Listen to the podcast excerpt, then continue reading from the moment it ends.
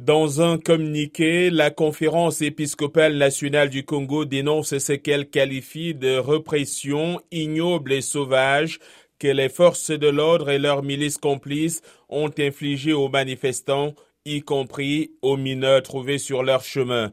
La SENCO, selon Monseigneur Donatien Cholet, a appelé les autorités à mener des enquêtes sérieuses sur ces violations. La police a reproché aux manifestants de ne pas avoir respecté l'itinéraire établi par le gouverneur de Kinshasa, poussant au face-à-face qui a vite dégénéré. Des personnes ont été bastonnées, malmenées, dépouillées ou encore interpellées violemment, dont des mineurs, écrit la Senco.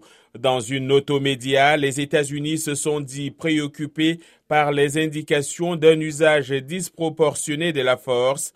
Washington réitère son engagement pour le droit de réunion, pour la liberté d'expression et de la presse, qui, selon les États-Unis, constitue le fondement d'une démocratie saine.